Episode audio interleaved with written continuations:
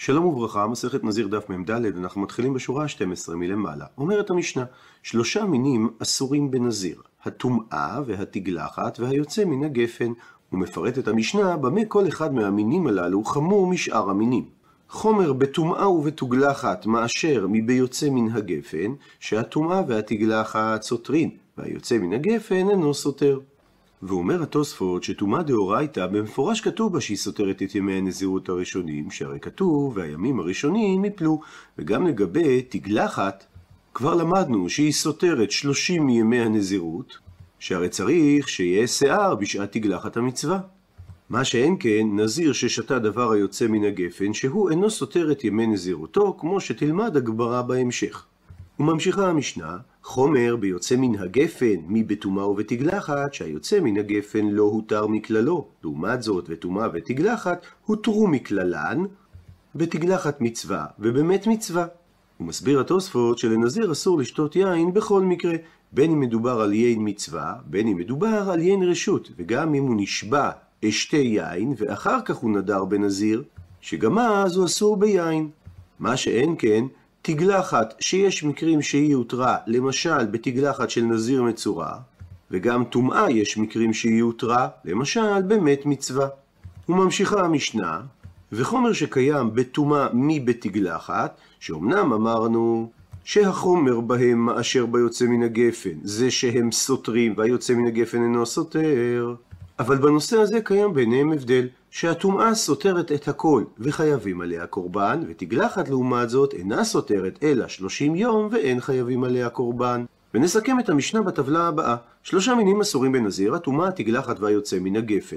לגבי דין סתירת ימי הנזירות, חמורים הטומאה והתגלחת מאשר היוצא מן הגפן, שהיוצא מן הגפן לא סותר כלל את ימי הנזירות, הטומאה והתגלחת לעומת זאת כן סותרים את ימי הנזירות, אבל יש ביניהם חלוקה. הטומאה סותרת את הכל וחייבים עליה קורבן, לעומת התגלחת שהיא סותרת רק 30 יום ואין חייבים עליה קורבן. לעומת זאת, היוצא מן הגפן חמור מאשר הטומאה והתגלחת, שהוא לא הותר מכללו.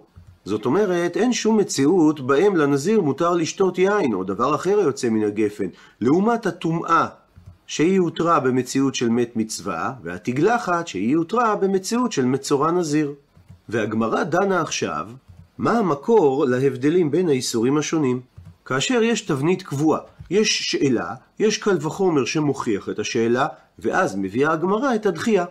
שואלת הגמרא, וטומאה לא תותר מקללה, שהרי קל וחומר מיין, ומה יין שאינו סותר, הוא לא הותר מכללו, אז טומאה שסותרת אינו דין שלא תותר מקללה? מתרצת הגמרא, תלמוד לומר, לאביו ולאמו לא ייטמע.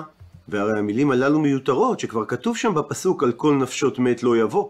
ומכאן לומדים שלאביו ולאמו הוא לא ייטמע, אבל מטמא הוא למת מצווה. השאלה הייתה, מדוע טומאה לא תותר מקללה?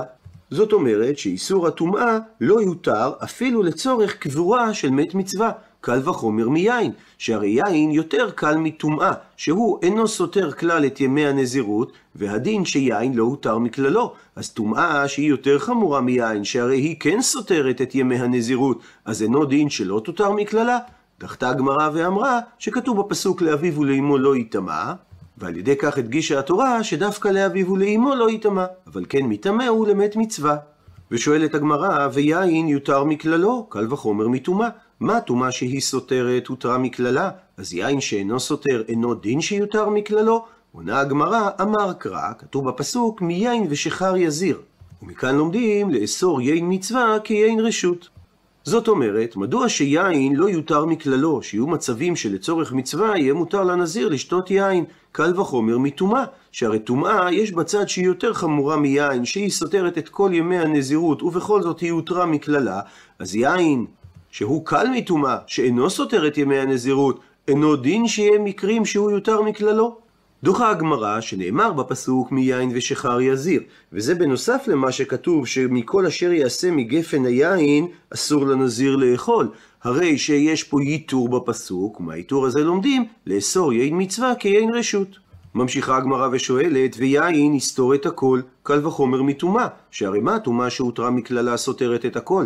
אז יין שלא הותר מכללו, לא כל שכן שיסתור, עונה הגמרא, אמר קרא, כתוב בפסוק, והימים הראשונים יפלו, כי טמא נזרו. ומכאן לומדים שטומאה סותרת ואין היין סותר.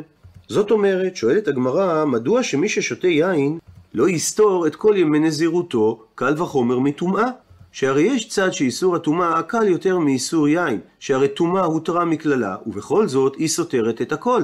אז יין שהוא חמור מטומאה, שלא הותר מכללו, לא כל שכן שהוא יסתור את הכל. דוחה הגמרא שכתוב בפסוק, והימים הראשונים יפלו כי טמא נזרו. ויכלה התורה לומר, והימים הראשונים יפלו, בלי הנימוק של כי טמא נזרו. אלא שבאה התורה ללמד שדווקא טומאה סותרת את ימי הנזירות, ואין היין סותר את ימי הנזירות. ממשיכה הגמרא ושואלת, והתגלחת תסתור את הכל, קל וחומר מטומאה, שהרי, ומה טומאה שלא עשו בה מטמא כמטמא, היא סותרת את הכל, אז תגלחת שעשו בה מגלח כמתגלח, אינו דין שתסתור את הכל? דוחה הגמרא, אמר קרא, כתוב בפסוק, והימים הראשונים יפלו, כי טמא נזרו, טומאה סותרת את הכל, ואין תגלחת סותרת את הכל. שאלת הגמרא, מדוע שלא נלמד תגלחת מטומאה, שנזיר שיתגלח במהלך הנזירות שלו, יהיה צריך לסתור את כל ימי הנזירות מחדש, ולא רק 30 יום, קל וחומר מטומאה, שיש צעד שטומאה קלה יותר מתגלחת, שהרי בטומאה לא עשו מטמא כמטמא. זאת אומרת שמי שטימא את הנזיר לא לוקה בעקבות כך, מה שאין כן תגלחת, שעשו בה מגלח כמתגלח. שמי שמגלח את הנזיר עובר על איסור ולוקה בעקבות כך, אז אינו דין שגם התגלחת תסתור את כל ימי הנזירות ולא רק שלושים יום? דוחה הגמרא, כמו קודם, שהתורה אמרה, והימים הראשונים יפלו כי טמא נזרו, רק טומאה סותרת את הכל, ואין תגלחת סותרת את הכל. ממשיכה הגמרא ומקשה, וטומאה נעשה בה מטמא כמטמא, קל וחומר מתגלחת. ומה תגלחת שאינה סותרת אלא שלושים, עשה בה מגלח כמתגלח, אז טומאה שהיא סותרת את הכל, אינו דין שנעשה בה מטמא כמטמא? דוחה הגמרא, אמר קרא, כתוב בפסוק, וטימא ראש נזרו. ומכאן לומדים דווקא למטמא ראש נזרו. זאת אומרת, שואלת הגמרא, מדוע שבטומאה לא נעשה מטמא כמטמא, שאדם שטימא את הנזיר, יהיה חייב מלקות, קל וחומר מתגלחת. שיש צד שתגלחת קלה יותר מטומאה, שהרי תגלחת אינה סותרת אלא שלושים יום, ובכל זאת עשתה בה התורה מגלח כמתגלח, שמי שגילח את הנזיר עובר על איסור ולוקה. אז טומאה שהיא סותרת את כל ימי הנזירות, אינו דין שנעשה בה מטמא כמטמא. דוחה הגמרא שנאמר בפסוק וכי ימות מת עליו בפתע פתאום, ואז אומרת התורה וטימא ראש נזרו. והמילים וטימא ראש נזרו מיותרות, שהרי ברור שהמת מטמא אותו. אלא מכאן לומדים שאיסור טומאת נזיר רלוונטי רק לנזיר עצמו שהוא המטמא, ולא לאדם אחר שהוא מטמא אותו. ממשיכה הגמרא ושואלת, ותגלחת לא נעשה בה מגלח כמתגלח, קל וחומר מטומאה, שהרי ומה הטומאה שהיא סותרת את הכל, לא עשו בה מטמא כמטמא, אז תגלחת שאינה סותרת אלא שלושים יום, לא כל שכן שלא נעשה בה מגלח כמתגלח, דוחה הגמרא, אמר קרא שהרי כתוב בפסוק, תער לא יעבור על ראשו, קרי בי לא יעבור הוא ולא יעבור לאחר. זאת אומרת, מדוע אמרנו שבתגלחת דין מגלח כמתגלח? הרי יש צד שטומאה חמורה מתגלחת, שטומאה סותרת את כל ימי הנזירות, ובכל זאת לא עשו בה מטמא כמטמא. אז תגלחת שהיא קלה מטומאה, שהרי היא אינה סותרת אלא שלושים יום, אז לא כל שכן שלא נעשה בה דין מגלח כמתגלח? עונה הגמרא שמלשון הפסוק תער לא יעבור על ראשו, לומדים שתי משמעויות. משמעות אחת, שהנזיר עצמו לא יעביר את התער על ראשו, ומשמעות שנייה, שהתער לא יעבור על ראשו בכל מקרה, גם על ידי אדם אחר. ממשיכה הגמרא ושואלת, ותגלחת לא תותר מקללה, קל וחומר מיין, שהרי, ומה יין שאינו סותר לא הותר מקללו, אז תגלחת שסותרת אינו דין שלא תותר מקללה? דוחה הגמרא, אמר רחמנה, כתוב בפסוק ראשו, וגם כתוב, ואמר רחמנה זקנו. השאלה, מדוע המשנה אמרה שיש מציאות שתגלחת מותרת מקללה, וזה לצורך נזיר מצורע. והרי יש צד שאיסור היין קל מאשר איסור התגלחת, שהרי יין אינו סותר את ימי הנזירות כלל, ובכל זאת יין לא הותר מכללו. אין מציאות שלנזיר מותר לשתות יין, אז תגלחת שהיא חמורה יותר, שהיא סותרת שלושים יום מימי הנזירות, אינו דין שהיא לא תותר מכללה? דוחה הגמרא שהתורה פירטה לגבי תגלחת מצורע שהוא צריך לגלח גם את ראשו וגם את זקנו, וזה למרות שנאמר שם בפסוק שהוא צריך לגלח את כל שערו.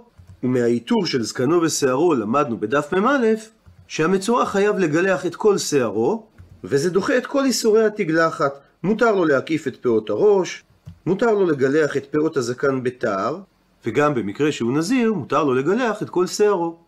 ושואלת הגמרא, ותגלחת לא תסתור כלל, קל וחומר מיין, שהרי ומה יין שלא הותר מכללו אינו סותר, אז תגלחת שהותרה מכללה אינו דין שלא תסתור. דוחה הגמרא, באינן גידול שיער והליקה. שאלת הגמרא, מדוע שלא נלמד שתגלחת לא תסתור כלום מימי הנזירות, קל וחומר מיין?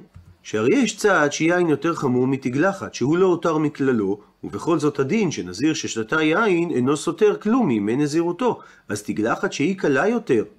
שהותרה מכללה, שהרי מצורע נזיר מותר לו לגלח את שערו, אינו דין שלא תסתור כלום מימי הנזירות. דוחה הגמרא שכל הטעם שהתגלחת סותרת 30 יום נזירות, זה על מנת שהוא יוכל לקיים את התגלחת של המצווה כאשר הוא מסיים את ימי נזירותו.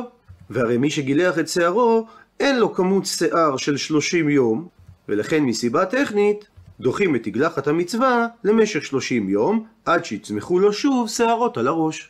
שאלה אחרונה, ויין יסתור 30 יום, קל וחומר מתגלחת, שהרי ומה תגלחת שהותרה מכללה סותרת, אז יין שלא הותר מכללו אינו דין שיסתור? דוחה הגמרא, מי דהו טעמה?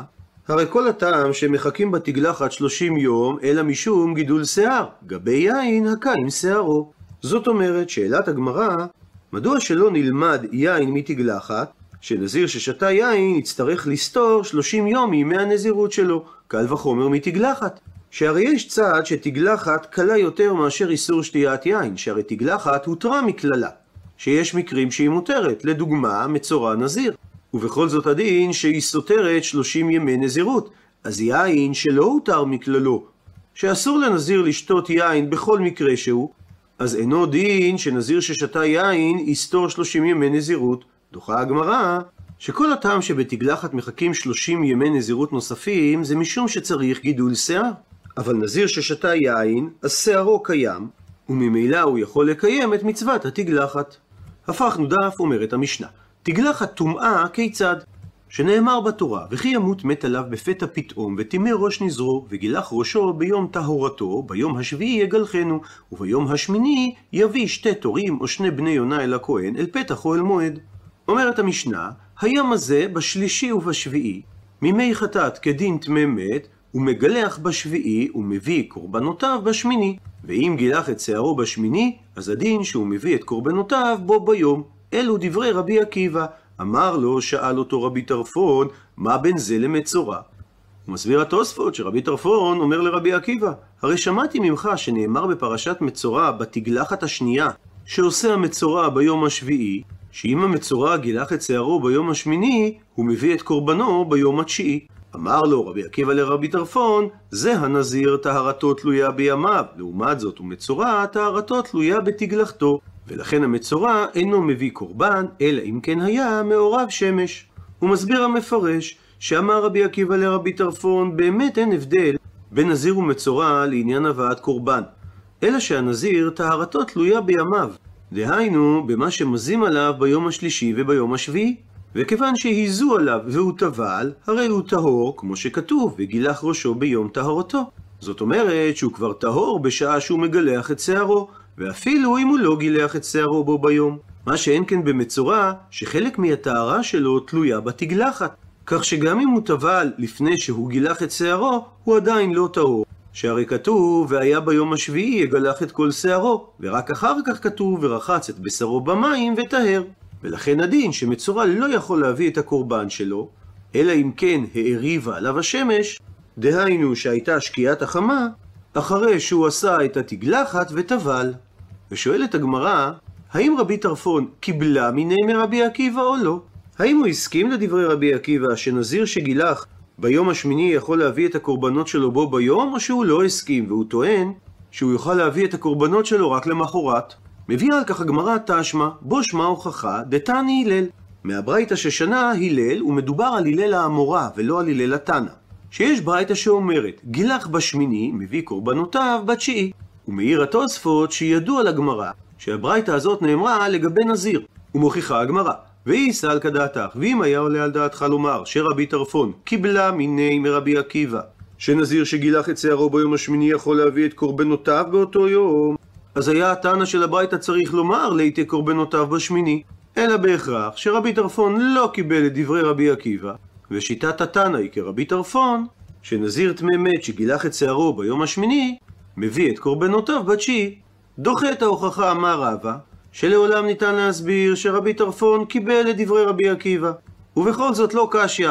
מדוע אמרה הברייתא שהנזיר שגילח בשמיני מביא קורבנותיו בתשיעי? מפני שהמשנה דיברה על מציאות ה"דטבל הנזיר בשביעי", והברייתא דיברה על מציאות ה"דלא טבל הנזיר בשביעי". והתורה הקפידה שיביא הנזיר את קורבנו בטהרה, ולכן במקרה שהוא לא טבל בשביעי, שהוא עדיין טבול יום, שטהרתו נגמרת רק עם מערב שמש, לא יביא קורבנות. וכהקדמה לדברים הבאים, נזכר במחנות שהיו נהוגים בעם ישראל. כאשר עם ישראל היה במדבר, אוהל מועד היה במרכז, וזה היה נקרא מחנה שנייה. מסביבו חנה שבט לוי, וזה היה נקרא מחנה לוויה. כאשר נכנסו לארץ, מחנה לוויה היה הר הבית, ומחנה השנייה היה ההיכל וחצר העזרה. אמר אביי, אשכחיתנו מצאתי לחברי, לתלמידי דרב נתן בר הושעיה, דיתווין וכאמרין, שכך הם ישבו ושנו על הפסוק שנאמר לגבי זב, נקרא בפנים, וביום השמיני ייקח לו שתי תורים או שני בני יונה, ובא לפני אדוני אל פתח אוהל מועד, ונתנם אל הכהן. ופתח אוהל מועד מקפיל בבית המקדש לשער ניקנור. ומסדר הדברים בפסוק ניתן ללמוד, ומתי הוא בא? בזמן שהוא טבל ועשה הערב שמש. כפי שכתוב לפני כן, ורחץ בשרו במים חיים וטהר, שזה קורה ביום השביעי, ורק לאחר מכן אין, הוא אכן יכול לבוא אל שער ניקנור, אבל אם הוא לא טבל ועשה הערב שמש, הוא לא יכול לבוא אל שער ניקנור. עד לכאן דברי הברייתא, והסיקו התלמידים, עלמא כסבר, זאת אומרת שהתנא של הברייתא סבר, שטבול יום של זב כזב דמי. זאת אומרת, שאחרי שאנו רואים שהתנא של הברייתא סובר, שטבול יום אסור לו להיכנס למחנה לוויה. למרות שטבול יום שהיה טמא מת וטבול יום שהיה טמא בגלל שהוא נגע בשרץ הם כן מותרים למחנה לוויה, הרי זה אומר שהתנא של הברייתא סובר שטבול יום שהיה זב, דינו כזב. ואומר התוספות, אני שמעתי שהסיבה לדבר, שזב שונה מטמא מת וטמא שרץ שהטומאה יוצאה עליו מגופו. ולכן אפילו מדובר על זב בעל שתי ראיות זיווה, שהוא אינו מחוסר כיפורים, שהרי הוא לא צריך להביא קורבן, בכל זאת הוא אסור להיכנס במחנה לוויה. ואמר אביי, אמינא להון אנא, אמרתי להם אני, אלא מעתה לפי דבריכם, לגבי תזיר טמא נמי, הדין יהיה כך גם לגבי נזיר טמא. דכתיב שכך סדר הדברים כתוב לגבי נזיר טמא. כתוב, וכי ימות מת עליו בפתע פתאום וטימא ראש נזרו וגילח ראשו ביום טהרתו, ביום השביעי יגלחנו, ולאחר מכן, וביום השמיני יביא שתי תורים או שני בני יונה אל הכהן אל פתח או אל מועד. ולפי דבריכם צריך לומר, מתי הוא בא אל פתח אוהל מועד? רק בזמן שטבל ועשה הערב שמש. הפכנו דף, אבל זה ודאי אינו נכון, שהרי מכדי שערי ניקנור, שהם נקראים פתח אוהל מועד, היכא קיימין, היכם הם נמצאים בשערי לוויה. ודינם כמחנה לוויה לכל דבר ועניין. שאת כל מחוסרי הכפרה מעלים לשער ניקנור, ושם משקים את הסוטות, ומתארים את היולדות, ומתארים את המצורעים, והוא הדין גם לשאר מחוסרי כפרה, כגון זבים וזבות. והתניא, והרי שנינו בתוספתא, טמא מת מותר להיכנס במחנה לוויה, ולא טמא מת בלבד מותר להיכנס לשם, אלא אפילו המת עצמו תאורטית יכול היה להיכנס לשם, שנאמר, נקרא בפנים, ויקח משה את עצמות יוסף עמו, כי השבע השביע את בני ישראל לאמור, פקוד יפקוד אלוהים אתכם, ועליתם את עצמותיי מזה איתכם. ומהי הכוונה שמשה לקח את עצמות יוסף עמו? עמו במחיצתו. זאת אומרת שעמו זה במחנה לוויה. אז אם המת בעצמו יכול להיות במחנה לוויה, ודאי שנזיר טמא מת יכול להיות שם. כך שלא ניתן להסביר שהוא לא יכול להיכנס עד שיהיה ערב שמש אחרי שהוא טבל. ואם כך אנחנו מסבירים לגבי נזיר, אותו דבר לגבי זב, שאפילו אם עדיין לא העריב שמשו, כיוון שהוא טבל, הוא יכול להיכנס לשם. אלא בהכרח צריך לומר שטבול יום של זב כזב דמי, אלא בהכרח צריך לומר, ונקרא כגרסת התוספות, שטבול יום של זב לאו כזב דמי, שאחרי שהוא מנה שבעה ימים נקיים וטבל, הוא לא נחשב כזב גמור שעוד לא טבל בכלל. ומותר לו להיכנס למחנה לוויה. ואפילו אחי, ועם זאת, כיוון שזב שראה שלוש ראיות וטבל, אם עדיין לא העריב שמשו, הרי שהוא דמחוסר כפרה, וזו הסיבה שהוא לא עיל, שהוא לא נכנס למחנה לוויה. והסיבה לדבר, הואיל והוא מחוסר כפרה, שהוא עדיין לא השלים את תהליך הטהרה שלו, שחסר לו גם הערב שמש וגם את הבאת הקורבנות שלו. מה שאין כן זב שראה שתי ראיות שהוא לא חייב להביא קורבנות, שאחרי שהוא טבל מותר לו להיכנס לשער ניקנור, אפילו אם לא העריב שמשו. והוכחה לדבר, ואי היה מדובר בזב שטבל וכבר היה הערב שמש, כך שהוא רק מחוסר כפרה שבמחנה לוויה קאי, שהוא עומד בשער ניקנור, אז אם כך, עמי קקרי לאוהל מועד, שהרי הוא עומד במחנה לוויה, ומשמעות המילים פתח אוהל מועד זה מחנה שכינה, ולשם ודאי אסור לו להיכנס כל זמן שהוא מחוסר כיפורים. אלא בהכרח למימרא צריך לומר, מה הטעם? מה שם למחנה שכינה, שבבית המקדש זה מקביל לתוך העזרה לפני ההיכל, שמחוסר כפרה לא איל, לא נכנס לשם, ומזה נלמד שאף למחנה לוויה נמי מחוסר כפרה לא איל.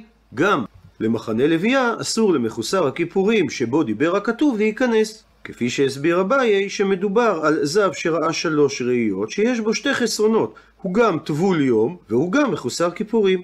וזו המציאות שעליה דיבר הפסוק, ולא כפי שהבינו חבריו של רב נתן בר הושעיה, שטבול יום צריך ערב שמש לפני שהוא יביא את הקורבנות שלו. ומשלימה הגמרא את ההוכחה של אביי, והתה מנהלן, ומה המקור שלמחנה שכינה אסור למחוסר כיפורים להיכנס? דתניא, ששנינו בברייתא, על הפסוק נקרא בפנים, כל הנוגע במת בנפש האדם אשר ימות ולא יתחטא, את משכן אדוני טימא, ונכרתה הנפש ההיא מישראל, כי מי נידה לא זורק עליו טמא יהיה, עוד טומאתו בו. ודרשה הברייתא את המילים טמא יהיה, שזה בא לרבות טבול יום, שאסור לו להיכנס לעזרה, ואת המילים עוד טומאתו בו, שזה בא לרבות מחוסר כפרה, שגם הוא אסור להיכנס לעזרה. עד לכאן דף מ"ד.